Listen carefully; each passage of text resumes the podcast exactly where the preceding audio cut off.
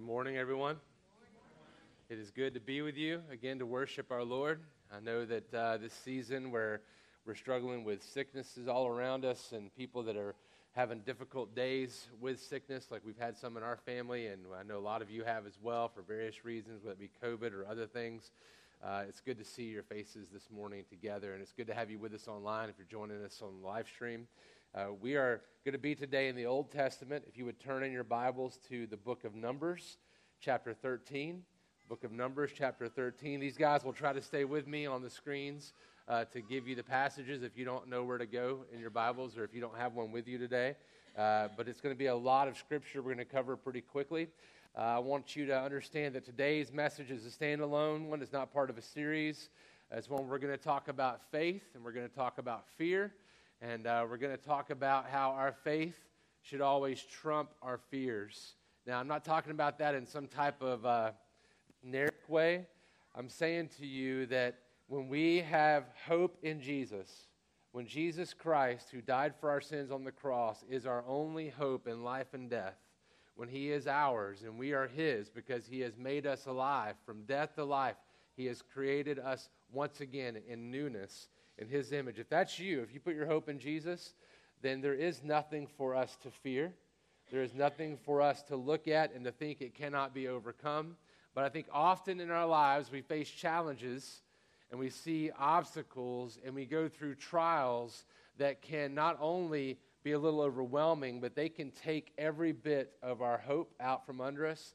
They can erase our best thoughts about what could be possibly on the other side in God's grace, and we can get our eyes so focused on what's in front of us or what we've been through that we can't really see where God is leading us into the places he's already prepared for us, and eventually into the promised land of being in his presence forever when he comes to take us home.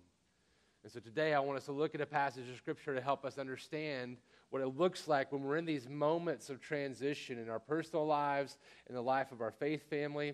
Uh, just for anyone out there that has been struggling with wondering, when is this going to end, or when is it going to get better, or how in the world can we ever get through this or get to a better place than where we were? Is it always going to look like this? And I don't know about you, but I seem to hear those questions often. Do you ever do you hear them or say them yourself? Especially looking at, uh, right now everybody's talking about COVID again, everybody's getting sick, and we're all wondering, is this ever going to end? Is it always going to be the new thing? It becomes the normal. And I'm here to tell you that one day it will end, that in Christ, all things will come to a closure that are not good and holy in him. And when he comes to take us home, we'll enjoy him in the way we were meant to from the very beginning, and we'll do it for forever. This story in Numbers is a, uh, I would say this, it's not what I would call an uplifting story in the story of Israel. It's one that kind of ends in a bad place, but it's one that should show us, is a cautionary tale that should show us where we place our hope. And no matter what we go through, if we put our eyes on the Lord and we act in faith and not in fear, we too will be delivered over into the next phases that God is preparing for us even now. So let's look at it. Uh, we're going to read Numbers thirteen, starting in verse one. We're going to skip around a little bit just for time's sake. Your homework assignment is to go back and read this in its totality. Uh, I'm going to give you some extra passages that point all the way back to Genesis. We're going to look at some in Exodus and look all the way ahead to the New Testament. But if you would go home and read Numbers thirteen and fourteen and let that be your devotional for the next couple of days, I think you will see that God will mine the depths of it to really bring it home for us. So let's start off in Numbers chapter thirteen, verses one through three. Before we do, let me pray one more time for us and ask the Lord to guide us and give us clarity as we move through his word. Father, we, we are sinful people. Lord, you are good and holy and righteous. We do not deserve your grace. We do not deserve your mercy. But out of your great love, you have seen fit to make a way for us to be reconciled to you, for you to overcome our sinfulness and to deliver us into righteousness and to bring us home into your faith family. God, thank you for sending Jesus to do all of that for us, that you would send your one and only Son is without understanding here. We cannot fully understand the depths of what you have done for us, but Lord, we thank you for Jesus. Help us this morning to see how our hope remains in him through the work you've done and who you are and what you promised to do. And by your Spirit, would you lead us to trust in you more today as we leave than we did when we first came in, so that you would receive all the glory and all the praise. And we ask that in Jesus' name.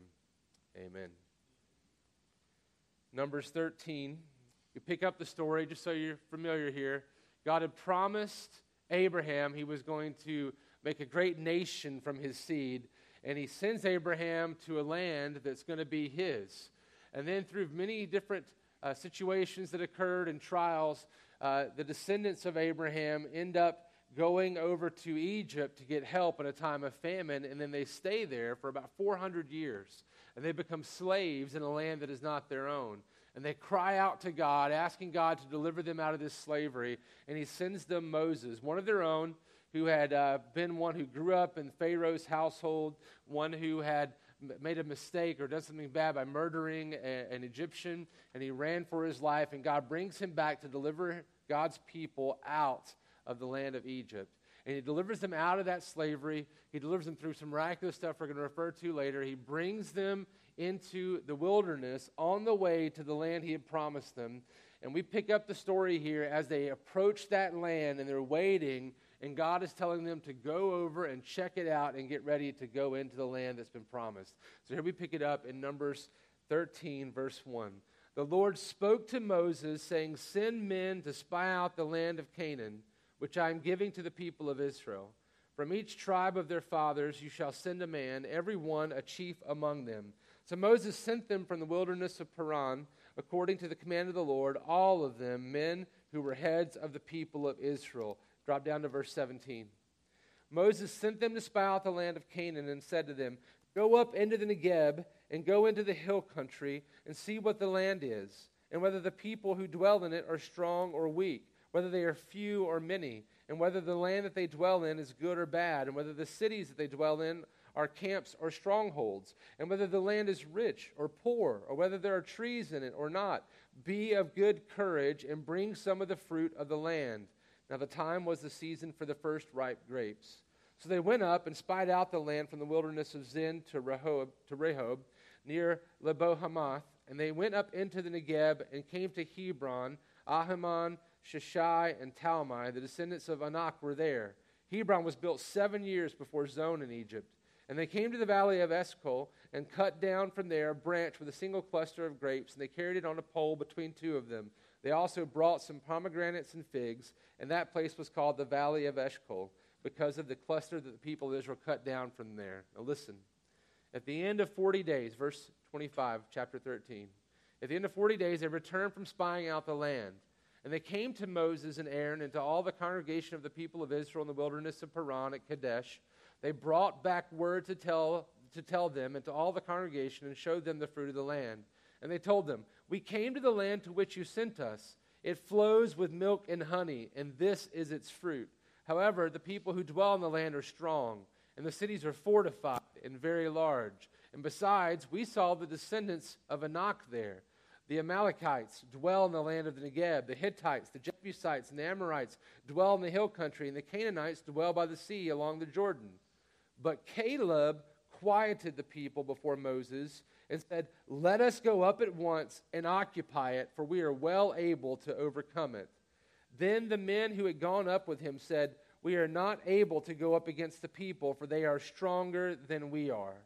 So they brought to the people of Israel a bad report of the land that they had spied out, saying, "The land through which we have gone out to spy it out is a land that devours its inhabitants, and all the people that we saw in it are of great height. And there we saw the Nephilim, the sons of Anak, who come from the Nephilim, and we seemed to ourselves like grasshoppers, and so we seemed to them." Then all the congregation raised a loud cry. The people wept that night, and all the people of Israel grumbled against Moses and Aaron. The whole congregation said to them, "Would that we had died in the land of Egypt, or would that we have died in the wilderness. Why is the Lord bringing us into this land to fall by the sword? Our wives and our little ones will become a prey.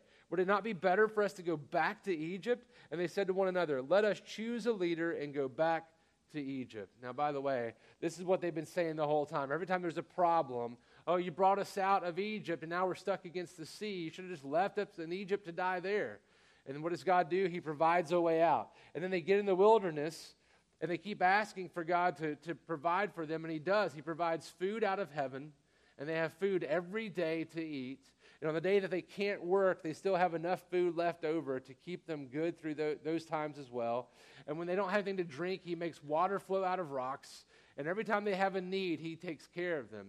And now here they are looking at another obstacle, and they're fearful of it, and they're brought back a story of fear from these leaders. And as they step up here, we see them saying, man, you should have just left us in Egypt. Why did we come out here to die? Just let us die in the wilderness instead of bringing us up to have our families destroyed when we go into this land. Look at verse five. Then Moses and Aaron fell on their faces before all the assembly of the congregation of the people of Israel, and Joshua the son of Nun and Caleb the son of Jephunneh, who were among those who had spied out the land, tore their clothes, and said to all the congregation of the people of Israel, "The land which we passed through to spy it out, is an exceedingly good land. If the Lord delights in us, he will bring us into this land and give it to us, a land that flows with milk and honey. Only do not rebel against the Lord, and do not fear the people of the land, for they are bread for us. Their protection is removed from them, and the Lord is with us. Do not fear them." Now notice what he's saying there. They're saying, hey, they've got all this great food in this land. He said, no, no, they're our bread. We're going to eat them. We're going to devour them. We will have victory because God is on our side. If he delights in us, this will be our place. He's telling us to go. We must go. Do not fear them, and do not, the key words, rebel against the Lord. Because that's the truth, right? When we have God being clear about what we should do in any point of life and we don't do it, we are rebelling against him. When he says don't commit that sin and we do it anyway, we're in rebellion. That's how grievous our sins are. When we rebel against a holy, righteous God, we deserve a holy, righteous, just punishment for that. And so here he's saying don't rebel. Don't bring down God's anger upon us. Let's not fear men. Let's go forward. In verse ten, then all the congregation said to stone them with stones, but the glory of the Lord appeared at the tent of the meeting to all the people of Israel. And the Lord said to Moses, how long will this people despise me, and how long will they not believe in me, in spite of all the signs I've done among them? I will strike them with a pestilence and disinherit them, and I will make of you a nation greater and mightier than they. But Moses said to the Lord, then the Egyptians will hear of it. For you brought up this people in your might from among them, and they will tell the inhabitants of this land, they have heard that you, O Lord, are in the midst of this people. For you, O Lord, are seen face to face, and your cloud stands over them, and you go before them in a pillar of cloud by day and in a pillar of fire by night. Now if you kill this people as one man, then the nations who have heard your fame will say, it is because the Lord was not able to bring this people into the land that he swore to give to them, that he has killed them in the wilderness. And now please let the power of the Lord be great as you have promised, saying, the Lord is slow to anger and abounding in steadfast love, forgiving iniquity and transgression. But he will by no means clear the guilty, visiting the iniquity of the fathers on the children to the third and fourth generation. Please pardon the iniquity of this people according to the greatness of your steadfast love, just as you have forgiven this people from Egypt until now. And then the Lord goes on and says, the next few verses, he basically says, none of the people, I will pardon them, but none of the people that have turned away just now are going to enter into the promised land. You will have to. I command you to go back into the wilderness, and all the people, twenty years old and, and above, will die in the desert. And only Joshua and Caleb, who are older and have been there, will make it out. In fact, he takes all those who brought back a bad report, and when they have brought that bad report back, he says they will die of pestilence, and they do. They die immediately from that. And we see that they then decide, all of a sudden, they're like, hey, well, you know what, now, no, no, no, okay, let's turn around. Now we're going to go. Let's go into the land, and we're going to fight this battle and win this war. But God had already made a new commandment to them, and he had said to go back in the wilderness. And they denied and rebelled again, thinking they were repenting. See, repentance is never, by the way, repentance is never to do what we think we should do whenever we want to do it. It's always to be obedient to the Lord. And he says, go this way, you go this way. You don't say, no, no, no, you said this earlier. I'm going to go this way now. And so they go and they get into battle, and Moses tries to warn them, and they fall in battle, and they are just devoured. And then they finally go the way the Lord has told them to go, back into the wilderness. Now, that's a heavy story, isn't it? I mean, that's not the story you think you're going to get when you come together in a faith family and we're singing songs about no having no fear, right? They had fear, and they went in the land after God said, don't do it now, and they were destroyed by those people. They had fear about what they were facing and about the unknowns and about the reports they had heard, and they didn't have the faith to walk and trust in the Lord, even though he had proven himself over and over and over. And so let me just put a contrast here for us to understand that faith has to always trump fear in our lives, and especially in our lives as the church, because there's a lot of good reasons for that. Let me give you, let me give you some, some ways to think about it. Let me say it this way. Faith is trusting in God more than we trust in our circumstances. You, listen, brothers and sisters, we have been through a lot in the last, as Chris said earlier, two years. We have had a lot of hurt, a lot of heartache, a lot of suffering, a lot of sadness, a lot of tragedy, a lot of hurt, deep hurt, a lot of loneliness. We've been through a lot of things. And it's easy for those circumstances to seem overwhelming to us. It's easy for those circumstances to take the focus in our lives. But this thinking this way, faith requires thinking first. Faith requires us thinking rightly about God and taking actions based on the truth of the Word of God and not just on trying to respond as we think we should to our fears. I'll say it a different way. Faith comes when we focus our hearts on God. Fear overwhelms us when we focus on our circumstances.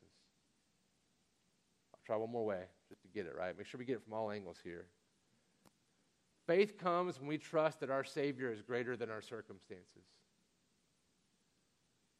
Faith also comes when we hear an answer to our prayers that we don't like, but we still trust Him anyway. Because somehow, somehow, I don't know about you, but I get confused sometimes because I think that when I ask for God to do something, He has to do it in the way that I think it needs to be done. Or He has to give me the exact answer the way that I want to receive it, instead of trusting in Him and saying, Lord, you know what's better and best, and I will trust you no matter the answer. I'm just asking for your grace or your mercy or your healing. And sometimes those things come in a miraculous moment of redemption or reconciliation or in some miracle that we see or experience. And sometimes it comes when He takes us home in glory and we get to enjoy Him forever. We don't know the answers and how it's going to come. We know we can trust Him because He's proven Himself and we know who He is. So here's, I'm going to give you three things that helps us to live in this faith rather than living in that fear. And so it's real simple. It's stuff you've probably heard before. I'm going to talk about focusing on who God is, on what God has done, and what He's promised to do. That's the three things we're going to look at for this.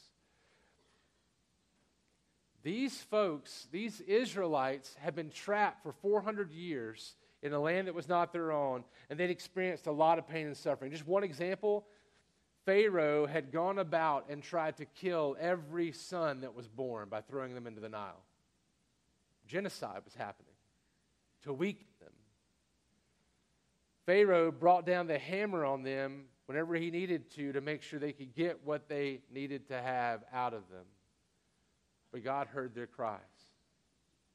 Listen, when we focus on who God is, it helps us to see that we can trust Him. They turned their eyes to the Lord and they cried out to Him.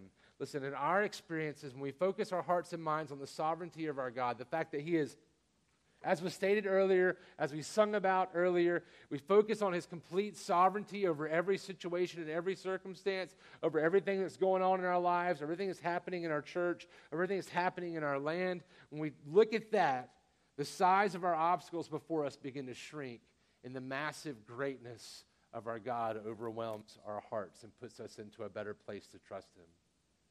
Remembering that He is sovereign. Remember that God is the creator and sustainer of the universe, so nothing can overcome His will for His people.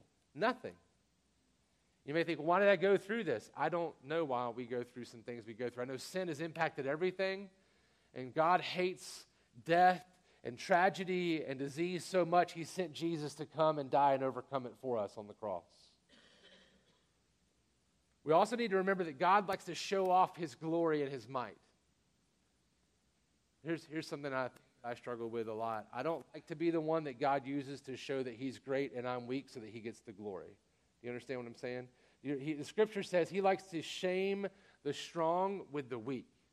Uh, listen, he does this sometimes, allowing our circumstances that seem impossible to overcome. We got to remember, nothing's impossible for him. Listen, in Exodus fourteen, the Israelites are driven up against the sea, and they think that they're all going to die, right? They think they're all going to die.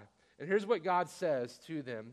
He says to Moses, he says, tell the people of Israel to turn back and encamp in front of Pi Hahiroth, between Migdol and the sea, in front of Baal Zephon. You shall encamp facing it by the sea. For Pharaoh will say of the people of Israel, they are wandering in the land. The wilderness has shut them in, and I will harden Pharaoh's heart, and he will pursue them, and I will get glory over Pharaoh and all his host, and the Egyptians shall know that I am the Lord. So what does he do? He gets them out of Egypt, and they're running for their life, and he says, go up here and stand by this giant sea where you have nowhere else to go, and look at the sea, and I'm going to let Pharaoh know that, and he's going to think that y'all are just wandering, so he's going to get mad, and I'm going to harden his heart, and I'm going to throw him after you so that I get glory over Pharaoh. I don't know about you, but I think if I was standing in the midst of Israel at that point, I'd be thinking, like, can we just avoid that last part? You know, can you just, like, bring us over into the land and not let us get almost crushed by Pharaoh? It sounds like a cool movie, but I don't want to be in it, you know? But he doesn't do that. In fact, he goes on a little bit later in Exodus fourteen, verse fifteen. The Lord said to Moses, why do you cry to me? Tell the people of Israel to go forward. It's after he's parted the seas, right? Lift up your staff, stretch out your hand over the sea, divide it, that the people of Israel may go through the sea on dry ground, and I will harden the hearts of the Egyptians so that they will go in after them, and I will get glory over Pharaoh and all his hosts, his chariots, and his horsemen, and the Egyptians shall know that I am the Lord, when I have gotten glory over Pharaoh, his chariots, and his horsemen. Let me tell you something, brothers and sisters. We may not always feel this way when we go through difficulties or hardships or pain or suffering. But the Lord's primary purpose in all things, because he deserves this and it is right to be doing this, is for him to get glory over all. That's always his primary focus. And so when you go through a hardship and you're wondering, why, Lord, like, why am I having to go through this?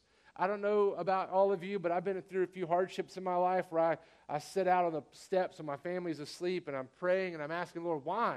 Why won't you do this thing, Lord? Or why haven't you brought this to this point, Lord?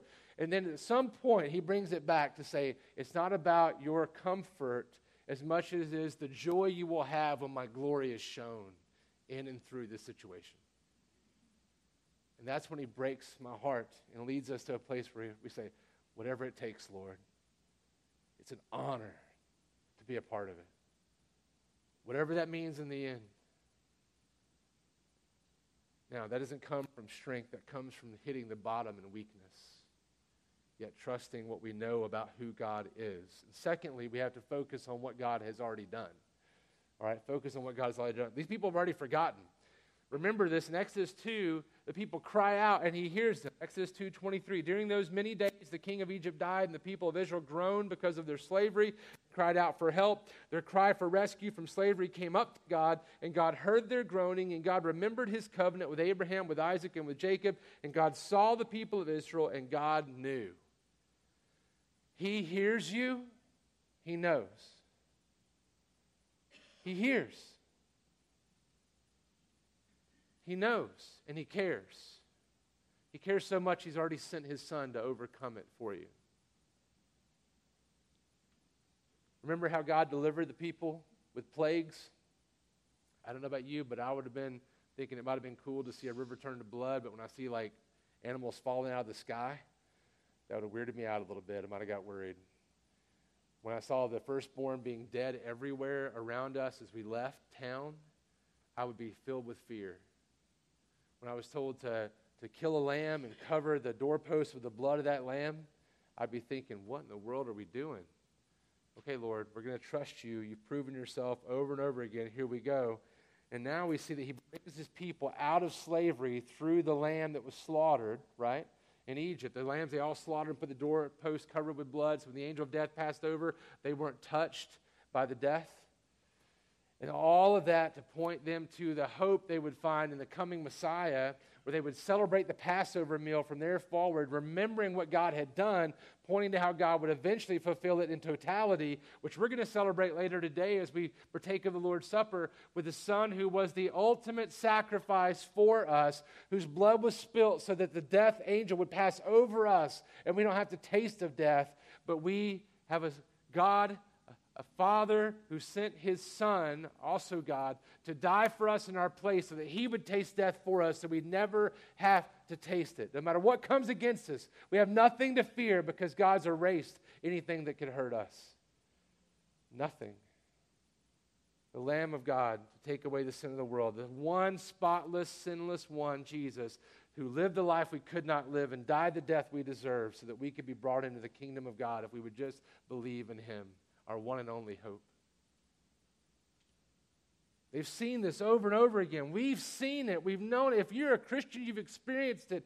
But oh, how quickly our circumstances overtake us. Oh, how quickly the heartache and the hardships can overwhelm us. And I'm not saying you're wrong for being overwhelmed. I'm saying turn your eyes back to Jesus.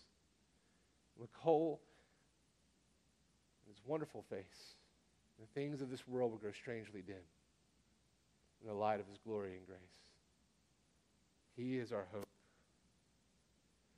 Remember how great our sin was and how great our Savior overcame it on the cross. Remember that he parted the sea and saved the people. Remember that he used the weak to shame the strong. I said it earlier, listen, for consider your calling, brothers, First Corinthians one. Not many of you were wise according to worldly standards. Not many were powerful. Not many were of noble birth. Thanks for pointing that out, Paul. Right? Not many of you were too awesome. But God chose what is foolish in the world to shame the wise. God chose what is weak in the world to shame the strong. God chose what is low and despised in the world, even things that are not, to bring to nothing things that are, so that no human being might boast in the presence of God, so that he would get the glory alone, and we'd all boast in him. And because of him, you, if you put your hope in Jesus, you are in Christ, who became to us wisdom from God, our righteousness, our sanctification, our redemption, so that as it is written, let the one who boasts, boast in the who? Lord. In the Lord. So that he gets the glory. So yes, we are weak. And yes, we struggle. And we are not perfect. And the days will overwhelm. But we have a Savior who's already overcome, and his name is Jesus. So we can trust in who he is and what he's already done. Our faith can never be in our ability to overcome, but must always be in the God who overwhelms by his glory and grace. So remember that God provides. Just like he did for them, he'll provide what we need at the moment we need it. We can trust him because of who he is and what he's done, and we can also trust him because of what he's promised to do. This is where we bring it out to the end here. These guys forgot the promises of God. Israel focused on their fears more than on the promises of God. Listen to this. Again, I'm going to read it again. Numbers fourteen, one through four. Then all the congregation raised a loud cry, and the people wept that night. And all the people of Israel grumbled against Moses and Aaron. The whole congregation said to them, would that we have died in the land of Egypt, or would that we have died in the wilderness. Why is the Lord bringing us into this land to fall by the sword? Our wives and our little ones will become a prey. Would it not be better for us to go back to Egypt? And they said to one another, let us choose a leader and go back to Egypt. Listen, however much you think it'd be better to go back to the way things were, that's impossible. No matter what we left behind, it will never be that way exactly again. Okay, whether it be a choice you've already made, or be a style of something you're doing, or whether you can't go back. I know some of you are still keeping the bell bottoms, and those are back, and that's weird, right? But I'm, I'm telling you, you can't. It's not the same, though, is it? It's not the same. An old thing in a new situation, but it's never, you can never go back to the way it was. We're never going to go back to the way it was in totality. It's not there anymore. That's the past. We live in a moment where God is calling us to be and do whoever he wants us to be and do, so that we can be most effective for the kingdom in this moment in the world in which we live. We cannot go back in those ways, but we can rely on the promises he made back then to lead us in the moment now. And this is what Israel forgot. We have to remember that our Father always fulfills his promises. Always. God told them about this very moment four hundred years before it happened, and he assured them he would prevail over their enemies. I'm going to read it for us. Genesis fifteen, verse thirteen through twenty. Listen. Then the Lord said to Abram, "Know for certain that your offspring will be sojourners in a land that is not theirs, and will be servants there, and they will be afflicted for four hundred years. He's telling them, this is a promise from him. "But I will bring judgment on the nation that they serve, and afterward they shall come out with great possessions. As for you, you shall go to your fathers in peace. You shall be buried in a good old age, and they shall come back here in the fourth generation, for the iniquity of the Amorites is not yet complete. When the sun had gone down and it was dark, behold, a smoking firepot and a flaming torch passed between these pieces." That's basically God saying, I promise you to the point of death. Like, if God could die, he said, I'm giving, I'm showing you right now, I am saying there's nothing that can stop this covenant. And on that day, the Lord made a covenant with Abram, saying, "To your offspring I give this land, from the river of Egypt to the great river, the river Euphrates, the land of the Kenites, the Kenizzites, the Cabanites, the Hittites, the Perizzites, and the Rephaim." And then right after God delivered them out, he gives them another reminder of this promise. Even after he takes them four hundred years later, they're coming out of slavery, and he says to them in Exodus seventeen, he says, "Then the Lord said to Moses, write this as a memorial in a book and recite it in the ears of Joshua, that I will utterly blot out the memory of Amalek, the Amalek, I mean, Amalekites." I get confused here. I've done pretty good so far, right? He says, "I will blot out the memory of Amalek from under heaven." And Moses built an altar and called the name of it, "The Lord is my banner," saying, "A hand upon the throne of the Lord. The Lord will have war with Amalek from generation to generation." He tells them, I'm going to wipe out the Amalekites. I'm going to wipe them out. And what happens? They go up and they spy out the land. They come back and they say, the Amalekites are there. And what happens from that point? What does he say? As he's looking at the Amalekites, you see all that army? And they're afraid of how big the Amalekites are. They're afraid of how big all these people are. They're afraid of how mighty these people are and how hard it's going to be to overcome them. But God said, I'm going to wipe them out. They forgot the promises. And brothers and sisters, I think we often forget the promises of God in our lives. Now look, I am not a prosperity preacher. I'm not going to sit here and say if we just call out the promises of God, he has to give them to us. That's not how it works. But when he makes a promise, we know he will bring it to fruition. We are to approach the throne boldly with our requests and our petitions, but we are not to approach him demanding anything of God. We're to see him and fear him over fearing our circumstances. That's the kind of faith that we need. And here's how it works out as we close it down. God has promised to overcome the obstacles before us as his church. Whatever he sets up for us to do, whatever it takes for us to move forward to be an impact team towards the kingdom of God taking over this place, that's what he will do if we resolve to, in faith, respond in obedience to his leading. Israel didn't do it. You know what happened to them? They got stuck in the wilderness for forty years, and they all died. And the next generation went in and took the land, and God used them and brought glory to himself. Let us not be a family who, out of fear, doesn't want to do whatever it takes to become the church necessary to make a kingdom impact in Etowah County. Because God will wait us out. You know, I've heard it before, and I'll hear it again, I'm sure. Whenever a pastor goes to a place and somebody gets mad at him, and it's going to happen, usually pretty fast. Somebody's going to get mad at something. And when it happens, you know what I hear and have heard, and all my friends have heard in ministry? They always hear, this is my church. I was here before you got here, and I'm going to be here after you got here. I'm going to be here when you're gone. Okay. Amen? Yeah, you've heard that, right? The truth is, this is the Lord's church. And the greatest fear I have for our faith family is not that we will make mistakes or that we will do something that's not as effective, or that we'll try something that will fail.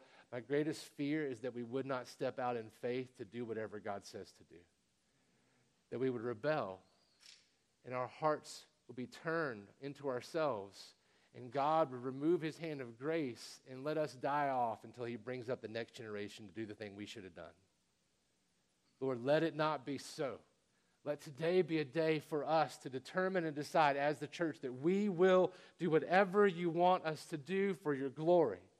This is my prayer. In a moment, we're going to pray together, and I'm going to ask you to pray for that kind of crazy faith in the Lord. Whatever it looks like, and I don't have a picture in my mind, whatever it looks like, that God says our answer should be yes and amen, because we are no longer slaves of fear. We've been made children of God. We have nothing to fear. God has promised to overcome these obstacles. Listen to this in Matthew sixteen.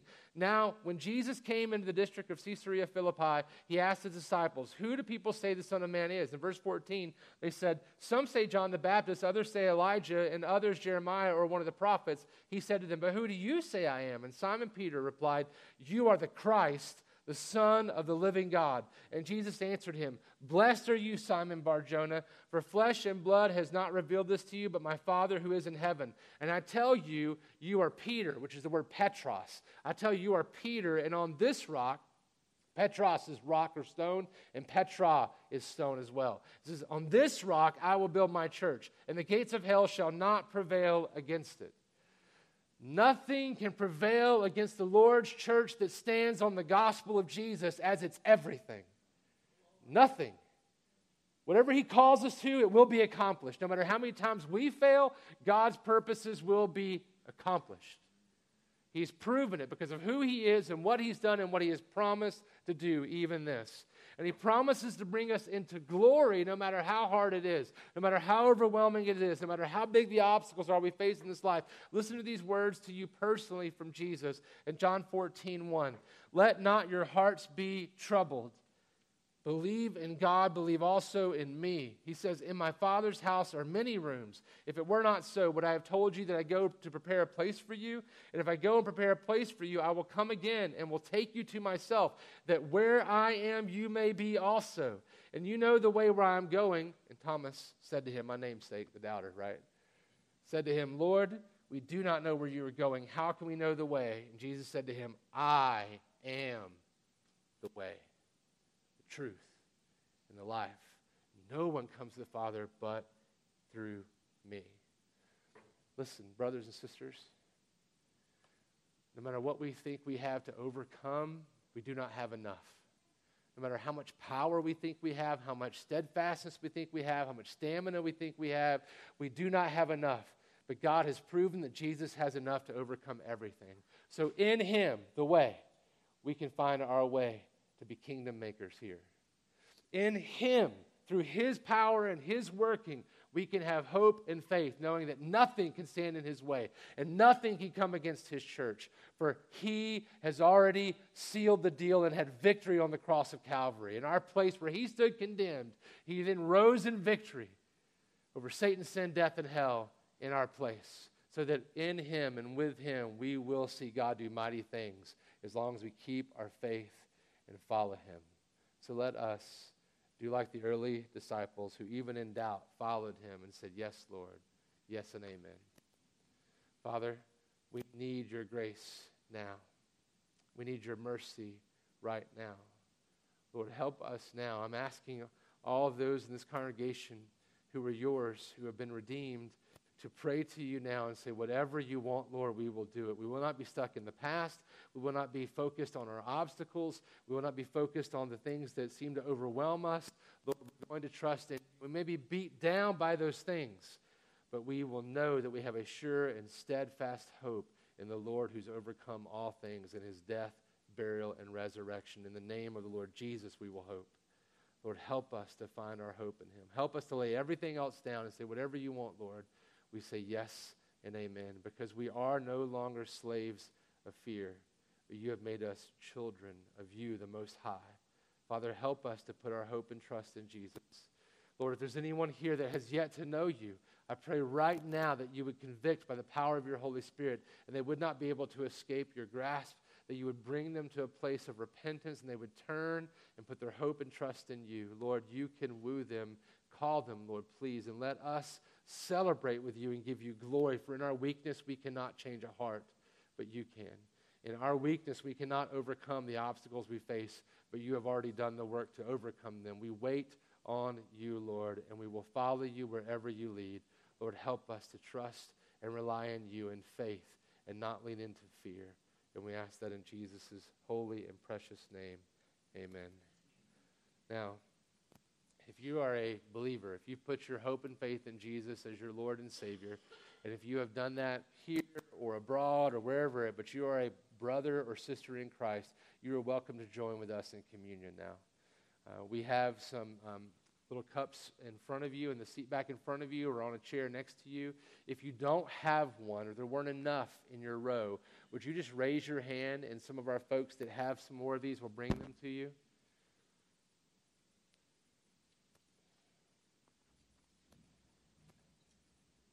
When you get it, be careful. There's two layers to this. You notice the little, they call it bread, uh, little wafer here.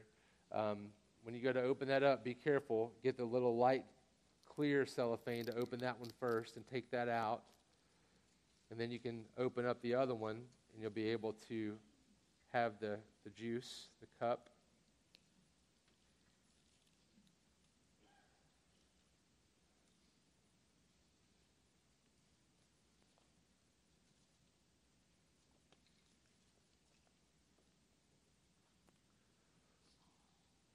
When God led the Israelites out of Egypt, he gave them a picture of what it takes to overcome sin. He says that sin is only forgiven for the shedding of blood. And so they took a lamb that was perfect, without blemish, for each household, and they they they shed the blood of that lamb, and they put it over the doorpost, basically saying that they entered in through the sacrifice of that lamb, and so they were covered in the blood of that sacrifice so that they would not be struck down in death. And they then celebrated that Passover meal every year until the time when Jesus arrived on the scene, and they were still doing it. And then on the night before he was betrayed, he went and he gathered for this meal with the disciples. And we see it recounted in several places in Scripture, but here's the major point of it. Jesus takes this bread and he breaks it, okay? And he breaks it, and he says, "This is my body broken for you." He's saying, "I'm the lamb through which you must pass. I am the way, the truth, and the life. There's no other way but through me. And I have my body broken for you so that in me you can find wholeness and fulfillment and joy and peace and life everlasting." And this is what they celebrated around that day together before he went to the cross to make that sacrifice. So Lord, we thank you for your sacrifice, and we ask you now to help us to trust in you, to, to not lean into our fears, but to lean into the hope that comes from Jesus and his death on the cross.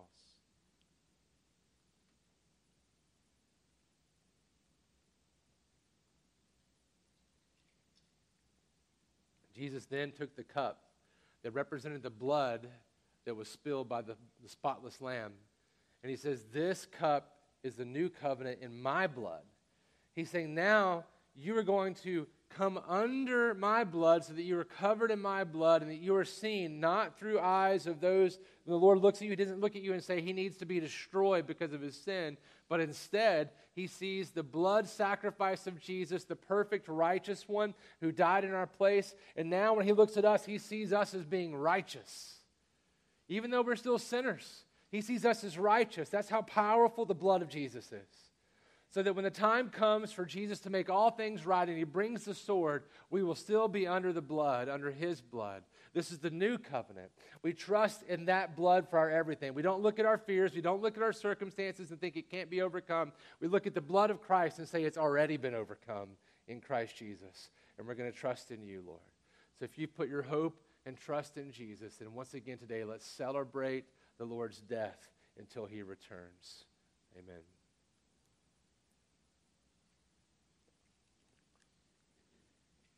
Lord, we are but wretched sinners who have been saved by your grace. Help us as we sing praise to you. Help us as we pray and ask for forgiveness from particular sins. Lord, however you lead us, would you not let us leave this place until we are right with you?